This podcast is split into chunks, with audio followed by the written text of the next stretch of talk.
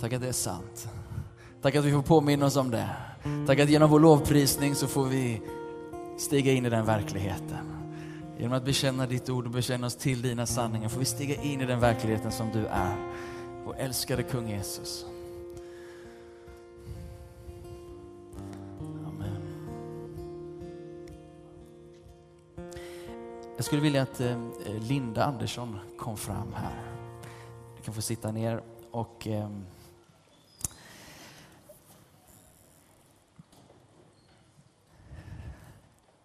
kom upp nu.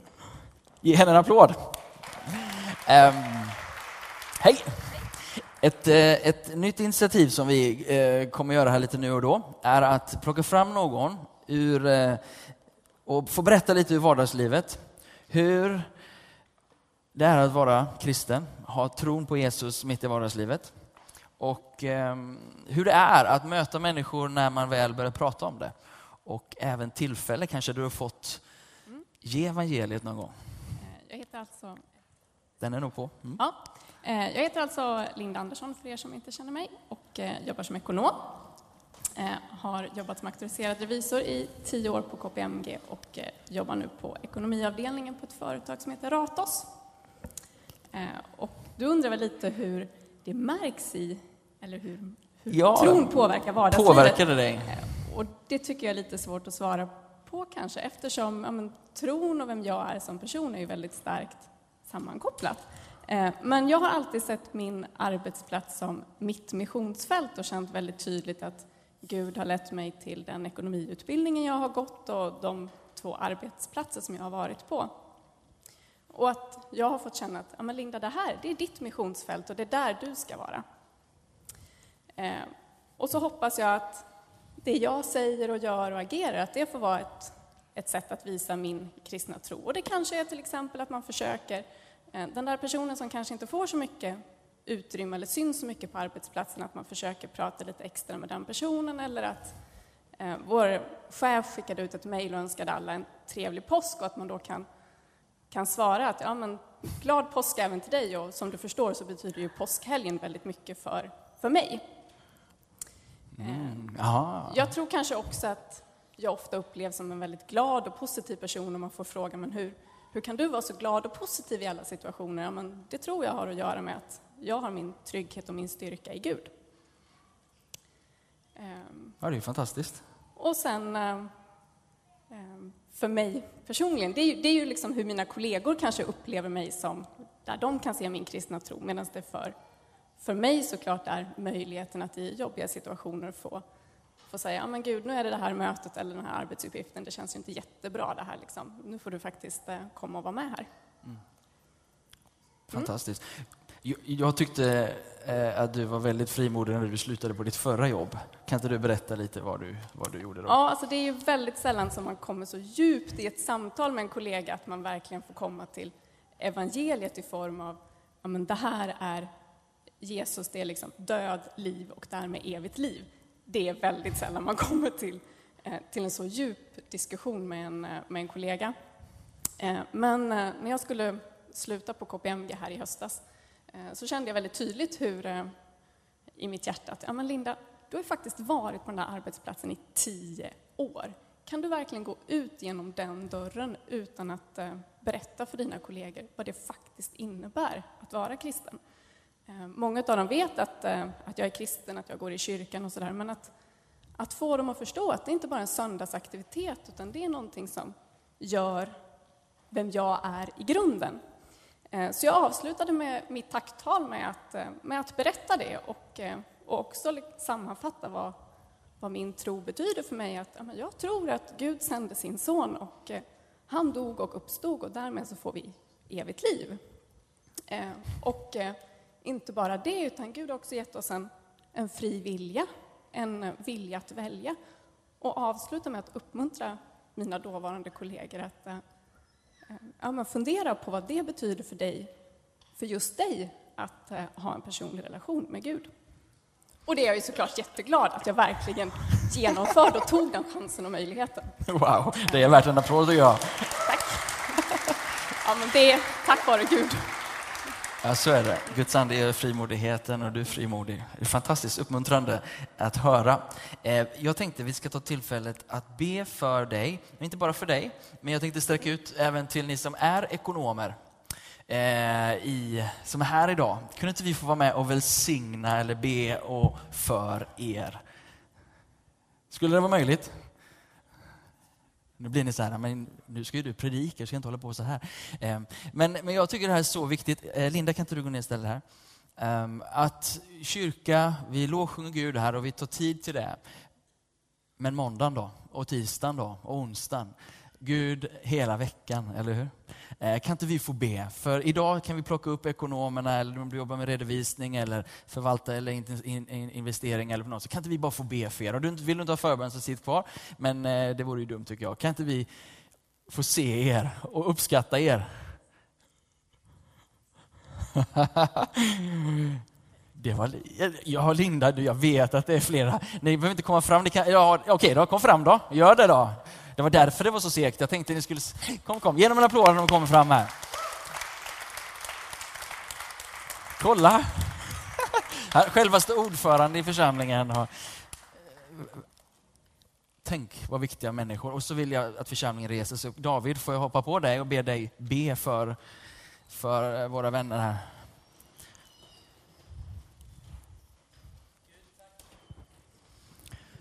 Ska vi sträcka våra händer mot dem?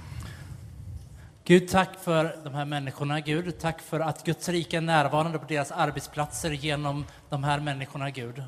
Jag ber att du än en gång kommer att fylla dem med din härlighet, med din ande, så att deras närvaro gör en skillnad på arbetsplatser. Jag ber om, om nya samtal, nya frågor från arbetskamrater, de ställer frågor om vad är det du bär på? Vad är det du har för någonting som inte jag har? Jag vill veta mer, jag vill veta mer vad det är, vad det innebär att leva med Gud, att vandra med Jesus, att, att vara med den heliga Ande, Gud. Så jag ber om nya samtal, Gud. Jag ber också om en skicklighet i deras profession. Jag ber att de ska få, få utomordentligt skickliga, att ha en integritet. Vi vet att idag så är det många moraliska frågor när det gäller ekonomi, när det gäller näringsliv. Jag ber om en hög integritet att, att ditt folk får, får förebilder när det gäller integritet och att ta etiska beslut när det gäller ekonomi, Gud. Jag ber om mycket vishet, jag ber om mycket kraft. Och tack för att de är ambassadörer för ditt rike där de är, Gud. Din församling är närvarande 24 timmar.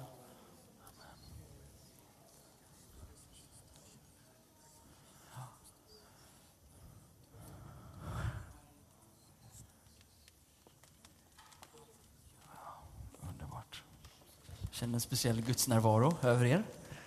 Ta, ta med den välsignelsen och in i era arbeten. Tack för att ni kom fram, hörni. Och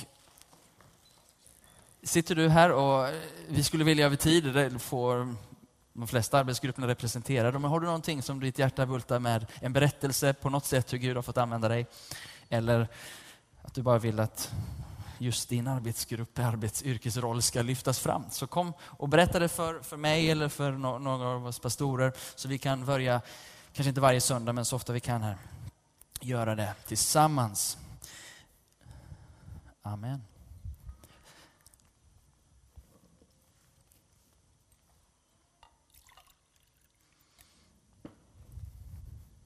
Ni kan få komma upp med den här tavlan. Ja.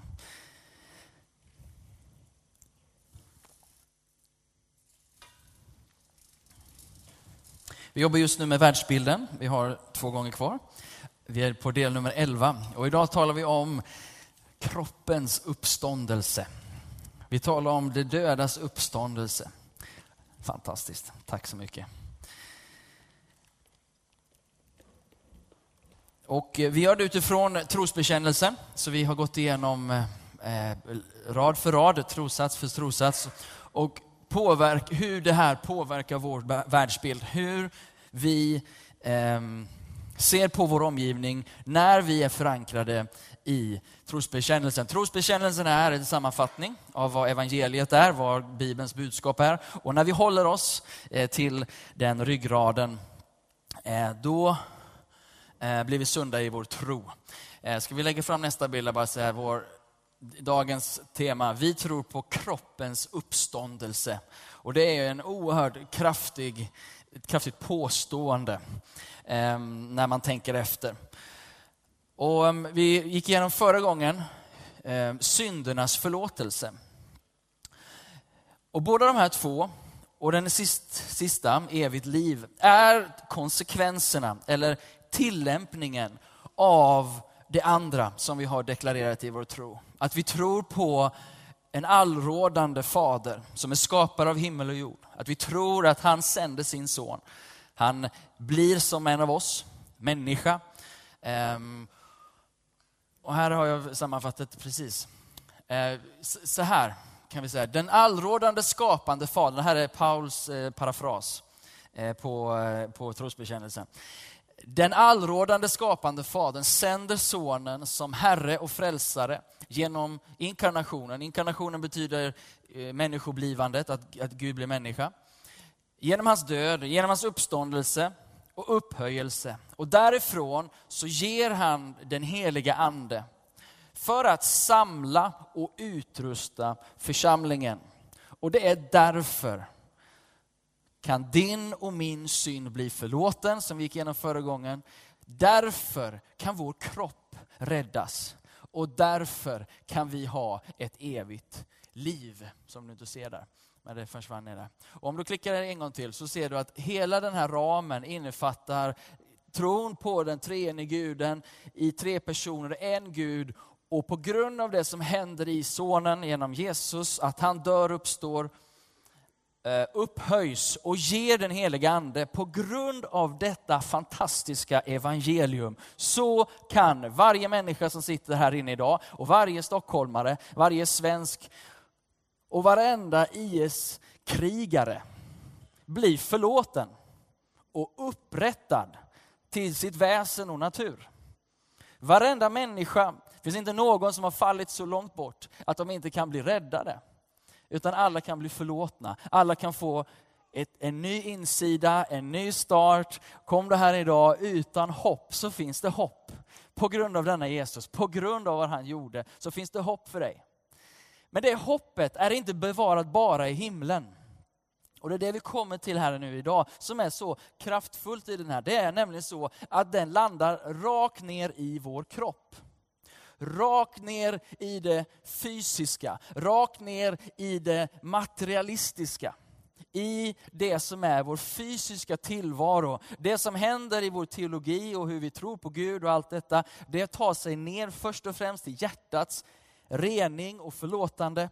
Men det stannar inte där. Utan det går rakt ut, ända ut i vårt arbetsliv.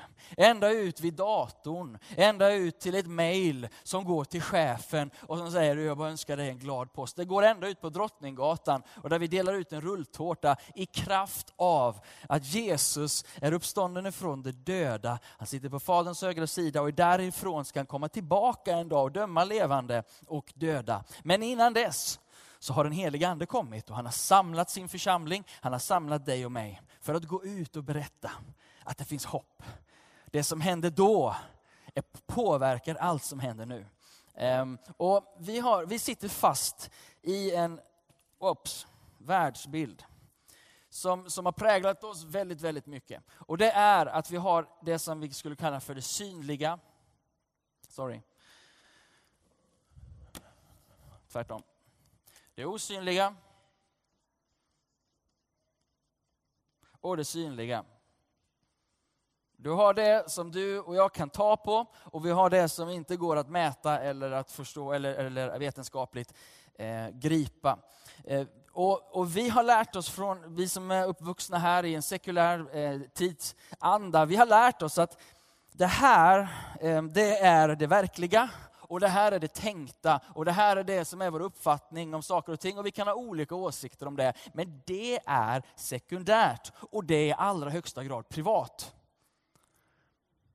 Den privata sfären, den rör sig här och vår liksom allmänna tillgängliga sfär, det är här.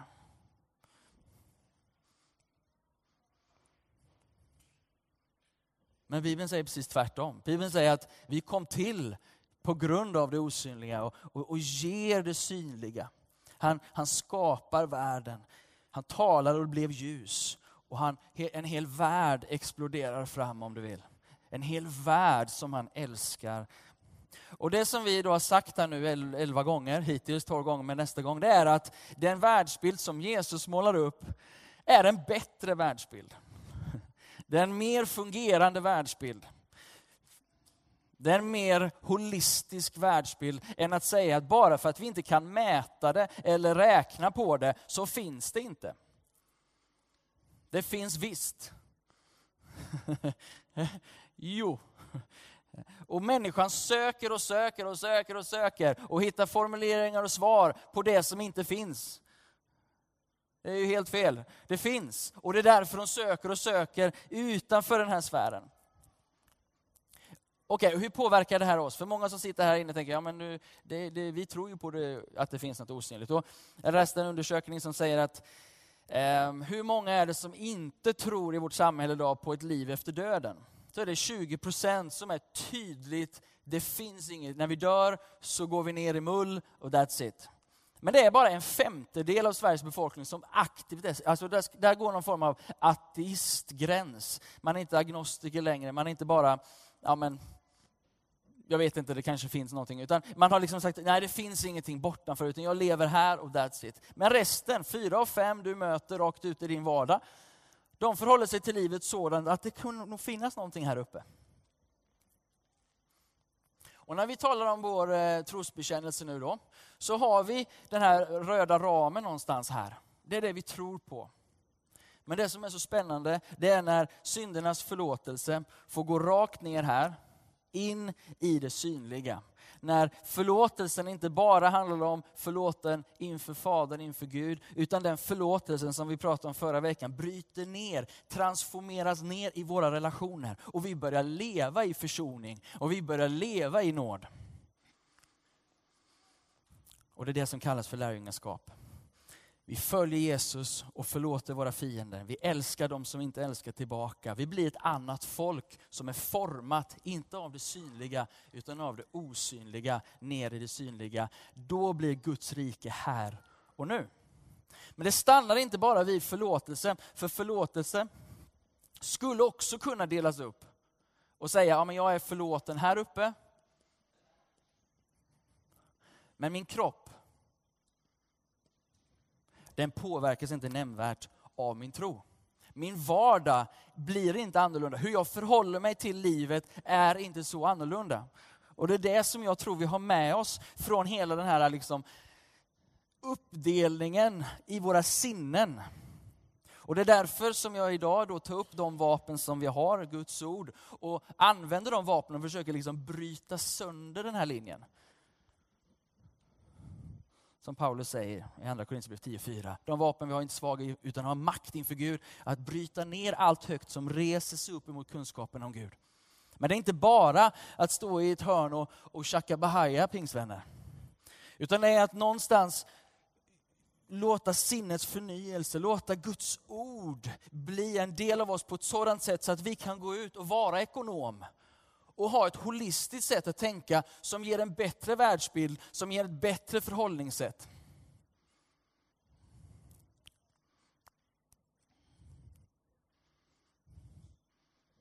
Din kropp, ditt liv i din kropp är viktigt. Så viktigt att Gud blir människa. Så viktigt att han inte bara frälser dig på håll, utan han blir ett med dig. Han blir så som en av dig och mig. Han blir fullt ut människa till hårstråna. Men inte nog med det, för det skalet, eller den kroppen, är under nedbrytning. Det som har hänt på grund av att människan har dragit sig undan Gud är att hon har stigit ur livet. Hon har stigit ur livets källa. Han som skapar alltihopa, det är ett brott där. Och på grund av det så har mänsklighetens skapelse kommit i en nedbrytande spiral. Så Gud, han blir människa, tar tag i den här nedbrytningsprocessen, blir ett med den, dör med den, uppstår med den och säger var och en som tror på mig och följer mig ska få en samma liknande kropp som jag har. Ett nytt skal, en ny kropp som inte är begränsad, som inte är under de rådande nedbrytande krafterna.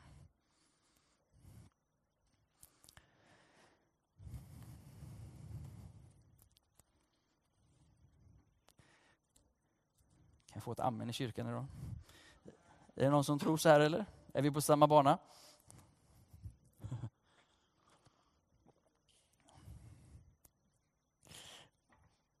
I Markus 2.10 så står det så här. Men det ska ni veta att Människosonen har makt på jorden att förlåta synder. Och han sa till den lame, till dig säger jag, till din kropp säger jag, stig upp, ta din bädd och gå härifrån. I Romarbrevet kapitel 8, vers 11 står det om hans ande som uppväckte Jesus ifrån de döda bor i er. Då ska han som uppväckte Kristus från de döda göra era dödliga kroppar levande genom sin ande som bor i er. Hur allt det himmelska i Jesu kropp han, han tar med sig livet tillbaka in i skapelsen. Han tar tillbaka det. Han kramar om dig igen. Han kramar om dig igen. Han jagar upp dig. Han, han, han sakta, sakta vinner dig. Tar hand om dig och blåser liv först i din ande för ditt eviga väl, för din relation med Gud. Men inte bara det, han, han vill röra vid din kropp, han vill röra vid din, hela din varelse. Allt som har med dig att göra vill hans uppståndelsekraft kropp väcka till liv. Och vi kommer att få se det redan här, ännu inte i sin fullhet säger Bibeln, men vi kommer få smaka det här. Vi kommer få se det hända här. Din kropp kan bli helad, din kropp kan få uppleva uppståndelsekraft redan här och nu. Det är inte bara då, det är inte bara sen, det är inte bara himlen. Får jag säga någonting? Sluta dela upp det. Sluta vara så illa sekulär. Sluta, jag säger till mig själv, låt oss istället få ta emot den världsbild som Jesus ger oss. Som är en hel världsbild. En försonad världsbild mellan himmel och jord. Han har försonat hela världen med sig själv. Han har gett den en bamsekram. Ty Så älskade Gud världen.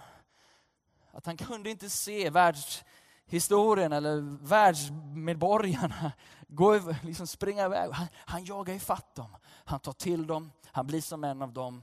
Han inte bara förlåter dem på ett andligt plan, men han tar ner förlåtelsen i ett kroppsligt plan. Och han försonar din kropp med sig själv.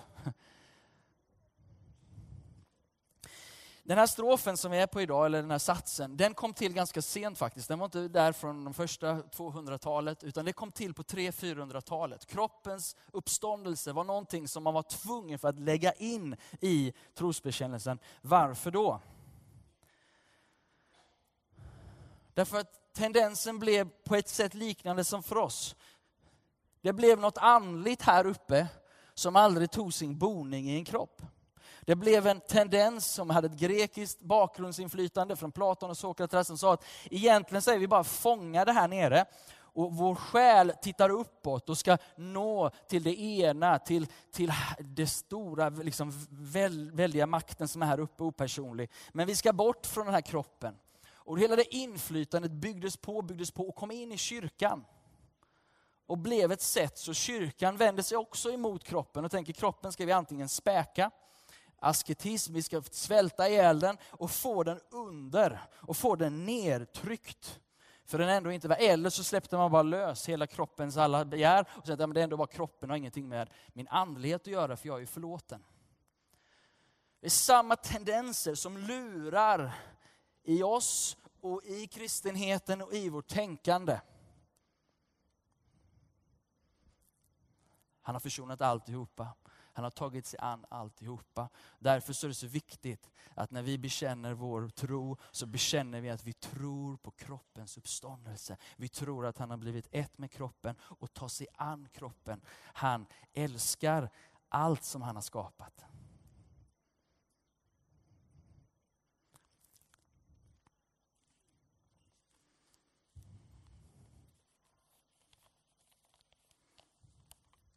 Och jag, det är som att det är fiendens agenda. Djävulen han jobbar ständigt på liksom att, att få, få isär det här. Få oss in i, i kyrkan och i en andlig privat sfär. Och Jesus han jobbar åt andra hållet. Han säger gå ut, var nära. gå in och var en vän till syndarna och publikanerna som Jesus själv talar om. Som Lukas 15 beskriver. Han säger, var nära. Låt den här försoningen inte stanna i er lilla hemliga klubb, utan gå ut och var evangeliet. Gå ut och ta med den här förlåtelsen in i kroppen.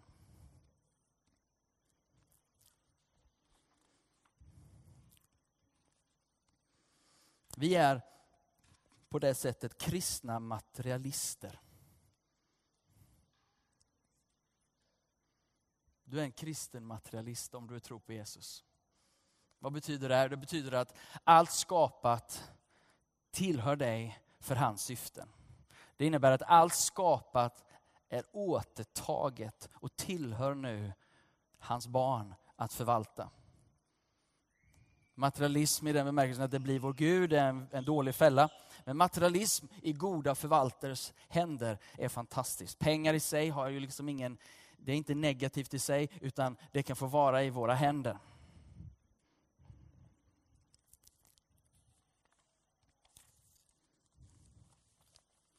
Det är bra, jag, jag tror jag predikar till ditt sinne idag, för det, det knakar här nere i bänkarna.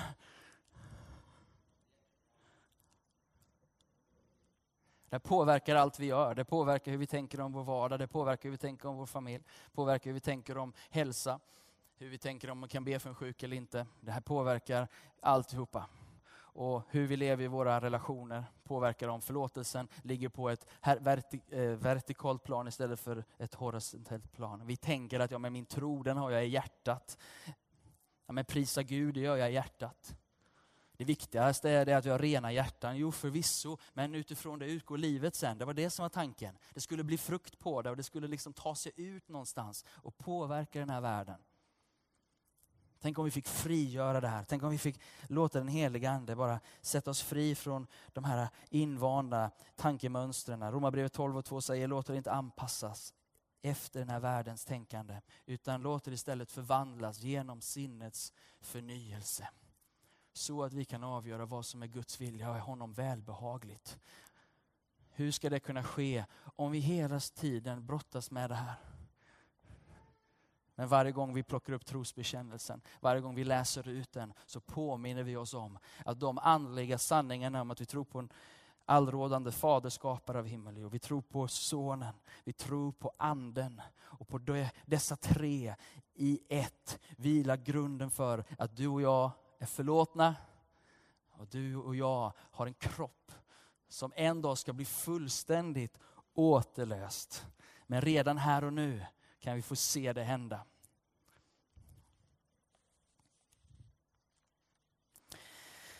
Så när vi tror, när vi tar, tar in det här med uppståndelsen, om vi backar lite grann. För det vilar på den, det, det faktumet att Jesus uppstod från de döda. Hela den kristna tron vilar på Eh, detta faktum. Jag vet inte om jag har bibelord här. Men nu har Kristus uppstått från de döda som förstlingen av de insomnade. Eftersom döden kom in genom en människa så kom också de dödas uppståndelse genom en människa. Hela det här sammanhanget handlar om Paulus säger att om inte Kristus har uppstått från de döda, då har vi inte längre något hopp då, har vi, då är vi fortfarande döda i våra synder och vi har ingen förlåtelse och din kropp kommer inte uppstå på den yttersta dagen. Men, säger han, nu har han uppstått. Han är uppstånden. Påskdagen är en sanningsproklamation. Så för det första så får vi, jag tror vi behöver ta ett varv till och återbesöka den sanningen lite nu och då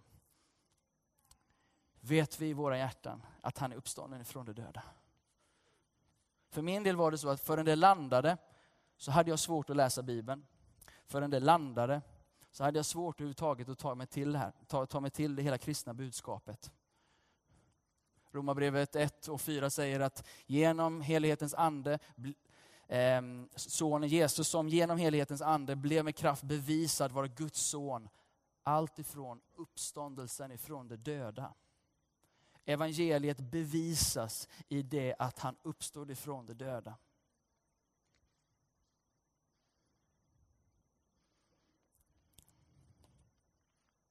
Och det är den mest logiska förklaringen för den delen, att han faktiskt uppstod. Det är den mest rimliga förklaringen till att alla hans lärjungar som var med honom var beredda att gå i döden och de flesta gick i döden för det. Det är den mest rimliga anledningen att de som var där och då med såg honom dö, såg honom uppstå och aldrig någonsin var beredd att kompromissa med det.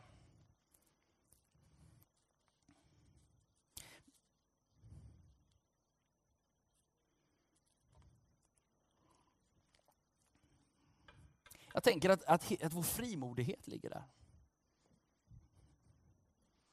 Eller? Han är ju uppstånden. Vad är jag rädd för?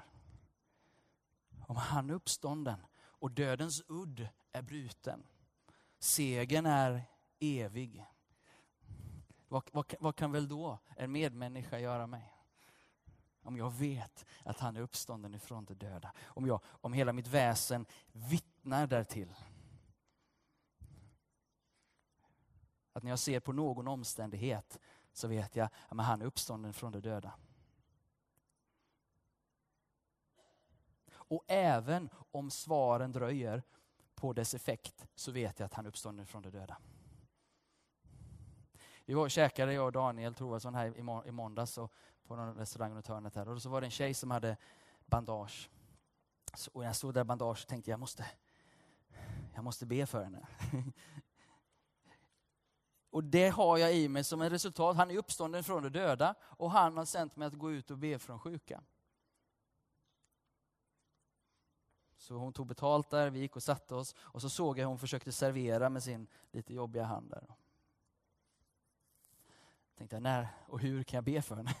hur kan jag göra det här? Hur kan vi få till det här? Um, och sen skulle vi gå och så stod hon vid dörren där och så sa jag att du, jag, har du gjort illa dig? Och så berättade hon vad som hade hänt där hon hade stukat armen och, och vad det var. Liksom. Och så frågade jag, kan jag få be för dig? Jag tror att Gud kan, kan hela dig. Ja, det kan du få göra, så. Och så långt så bra. Jag vet inte hur hon mår idag, men hon blev inte helad på en gång. Men det spelar ingen roll i den bemärkelsen när det kommer från min sida. Jag, Gud, jag kan inte hela någon, kan jag det? Jag har sett jättemånga helade. Och det är fantastiskt när det sker för den individen.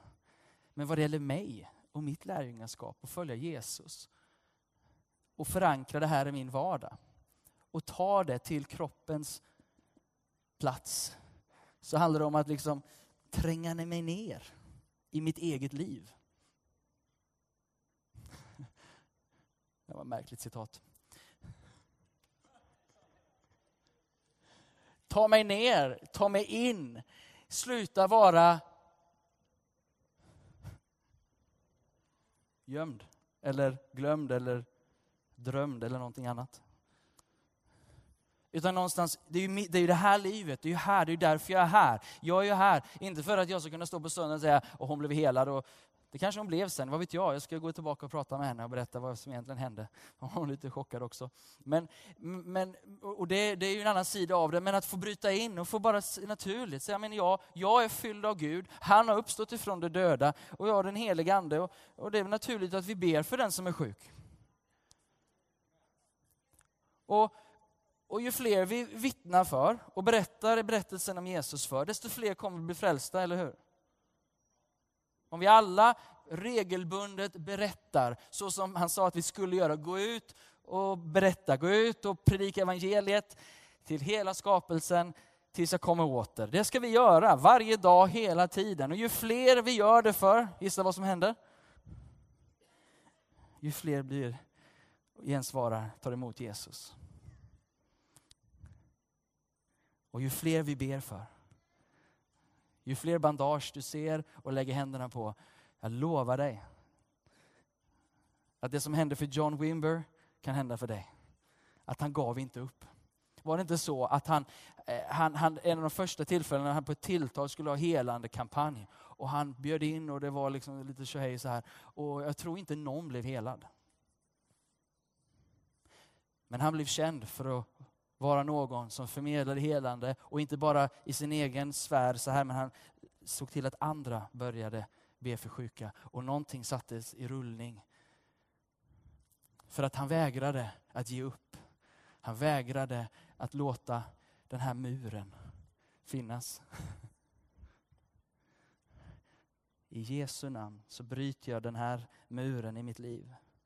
I Jesu namn tar jag auktoritet över Jag ber om förlåtelse för att jag har byggt upp en mur, Gud, mellan mig och dig.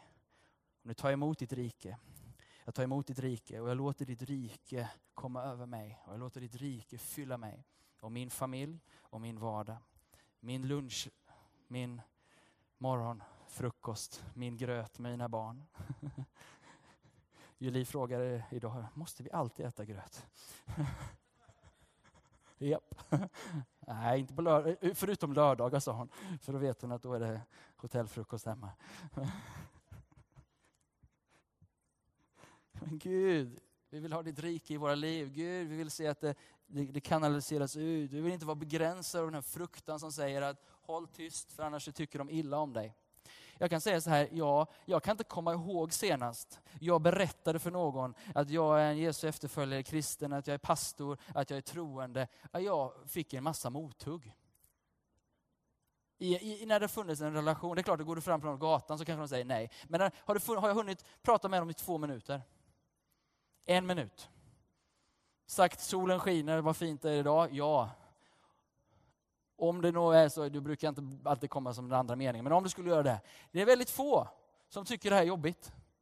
Det är, om du är jobbig, då tycker de det är jobbigt. Men om du är bara dig själv och vanlig, härlig som du är, och bara lite generös, och bjuder in människor i ditt liv med den osynliga Gudens relationen. Va? Den osynliga Gudens avbild, den, den, som är Jesus, hans liv i dig.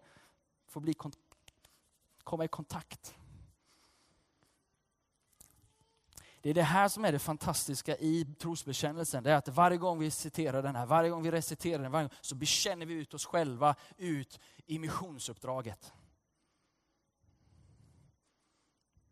Vi bekänner oss själva ut i allt ifrån ett gnostiskt tänkande, ett förandliga tänkande, ett tänkande som låser in sig i en andlig sfär. Och vi bekänner oss in, in i en materialistiskt tänkande, ett kristet materialistiskt tänkande som tar till sig sitt arbets, sin arbetsplats, som tar till sig sin chef och ber för, för honom trots att han är ett svin. Du fortsätter och tillämpar korset in i din vardag. Man vägrar att bli inlåst och inburad och förminskad och intryckt. Alla snälla svenskar, skrik frihet över ditt liv. Ropa ut din frihet. Jag är fri! Jag är fri! Jag tror på kroppens uppståndelse. Jag tror på kroppens frälsning och helgelse och helande. En dag ska vi se det i sin fullhet, ja. Men varför vänta på den festen när du redan kan få ha en förfest här och nu? Vi har ju fått anden som en förstlingsfrukt. Det ska ju komma här och inte bara där. Ge oss rätt, Fader. Var som änkan som kommer och ber och ger oss rätt positionera oss, hjälp oss så att våra hjärtan är på platsen där vi kan leva ut evangelium fullt ut. Att trosbekännelse är inte bara en tom grej som vi använder vid nattvarden eller igår någon historisk kyrka. Det är sprängstoff. Du bekänner evangelium och i evangelium finns frälsning frälsning och räddning, frihalsning. Frälsning betyder frihalsning, eller kommer från ordet svenska ordet frihalsning. Du och jag ska bli fria från vår sekulära snara.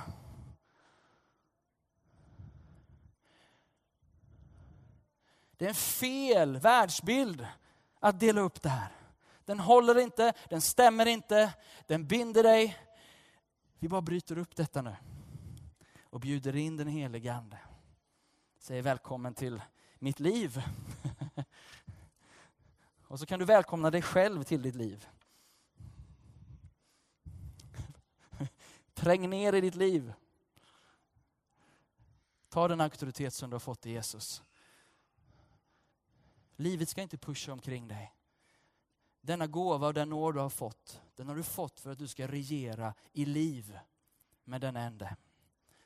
Romarbrevet säger den, den nåd och den gåva som blev dig given, blev dig givet för att du ska regera i liv. Jesus säger att du är kung, du är präst, du är inte slav, du är inte bunden. Du är fri, du är son, du är prins. Och fruktan och rädslor vill trycka in oss. Men då kan du säga två saker. Jag tror på Jesu uppståndelse och jag tror på kroppens uppståndelse. Jag tror på evig förlåtelse och jag tror att han har makt att förlåta synd och makt att tala till min kropp. Att resa sig upp i min förlamade plats i livet. Det var en, det var en snygg hoprundning, jag hade inte ens tänkt på själv. Men det var väldigt, väldigt, väldigt bra. Vi får ge den helige Ande äran för det. Men det var väldigt bra. Där ligger vi på våra bäddar. Och vi kanske har fått vår synd förlåten. Va? Men vi ligger där på våra bäddar. Vi ligger här. Men han som har makt att förlåta synd på jorden, han har också makt att tala till vår kropp. Res dig. Och han har sagt till dig, allt ifrån, allt eh, från hans egen uppståndelse från de döda, så har han sagt till dig och mig, res dig. Inta din plats. Arise and shine. Så Guds härlighet vilar över oss. Lovsångaren är med. Ska vi prisa Herren.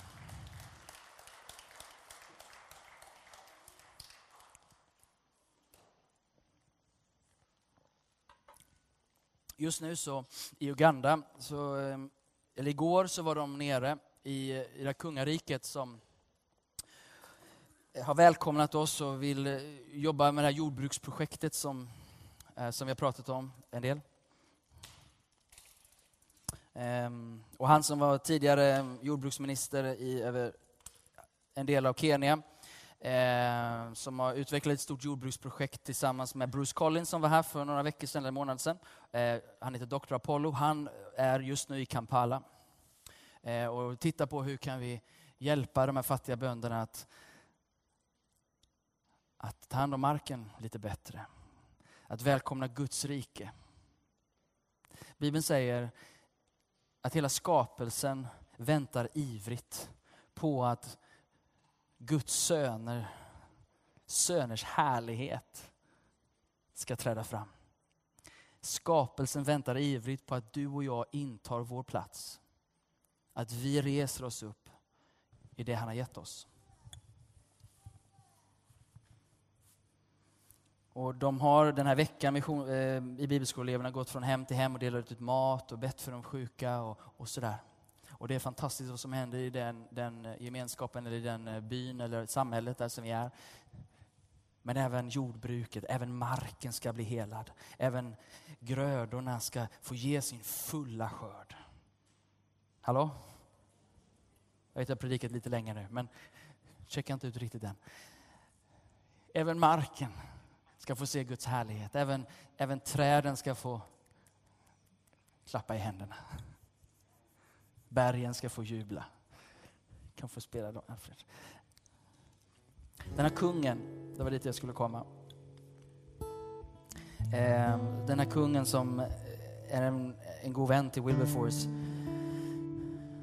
Han ringde till oss här för ett par veckor sedan innan vi skulle dit. Då. Och jag upplevde det som att det var ett budskap som inte bara var från kungen, utan även från kungen. För den här kungen ifrån det här lilla kungadömet i Uganda, han sa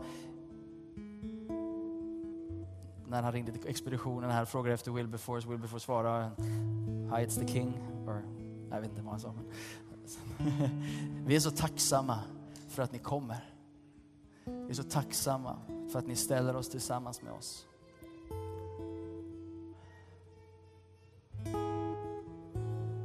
han frågade, är det någonting jag kan göra för er? Han ville ha en poliseskort när de kom ner där och allt vad det var. Men hans fråga var, finns det någonting jag kan göra för er?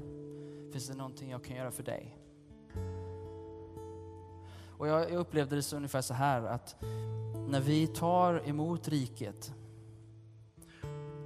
Precis som Jesus säger, var inte rädd du lilla jord, utan Fadern har bestämt om er att ge riket till er och vi tar emot det här riket. Och vi står där med all rikets härlighet och inflytande.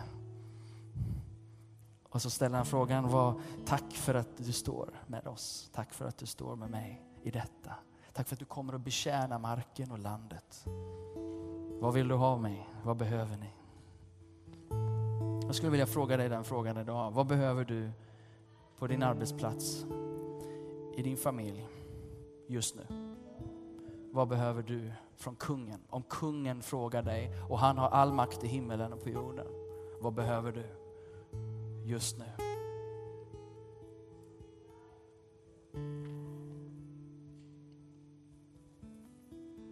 Och vi har behov själva.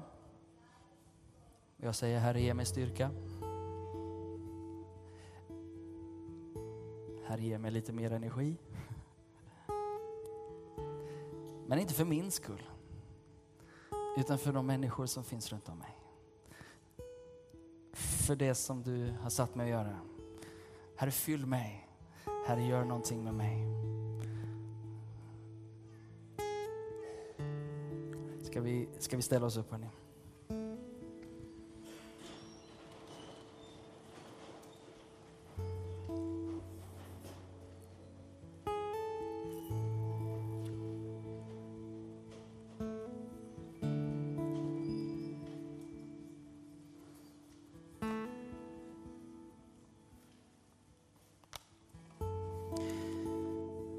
Har den frågan hängande i huvudet så har jag skrivit så här, veckans utmaning, vår deklaration av tro den här veckan.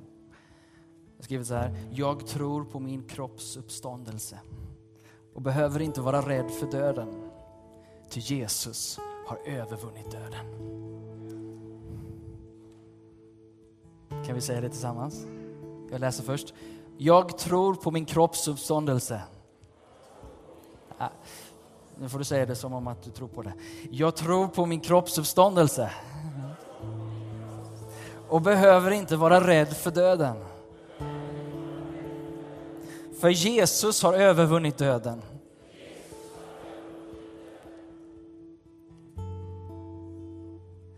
Den andra utmaningen. Jag skrev så här. Jag kan älska och tjäna Herren genom att ta mig an mitt arbete som en del av min gudstjänst. Skapelsen längtar efter frihet. Om du vill så läs med mig eller efter mig. Jag kan älska och tjäna Herren genom att ta an mitt arbete som en del av min gudstjänst. Skapelsen längtar efter frihet.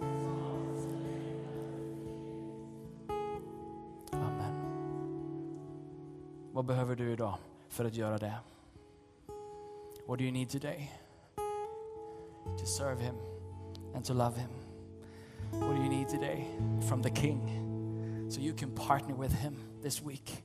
So you can go out this week and love people well. So you can be full of his grace, full of his compassion, full of his power, full of his presence, and go out and well, love well, reach out your hand to someone who's sick. Reach out to someone who is sad. Reach out to someone who needs encouragement. What do you need today? Vad behöver du idag för att gå ut den här veckan och betjäna väl? Känna din kung och vara en förlängning av honom. Att gå ut i hans ande och göra det han gjorde. Förebedjare finns här på min vänstra sida. Jag vill ta en stund i tillbedjan. Um, och vi har en öppen förbönsplats idag. Och du kan komma för vilken anledning som helst. Du kan bara behöva bara någon som lägger handen på dig och bara säger, jag behöver kraft i min vardag. Jag behöver kraft i mitt äktenskap. Du kanske är här idag som säger att men jag har inte tagit emot Jesus. Jag vet inte riktigt att jag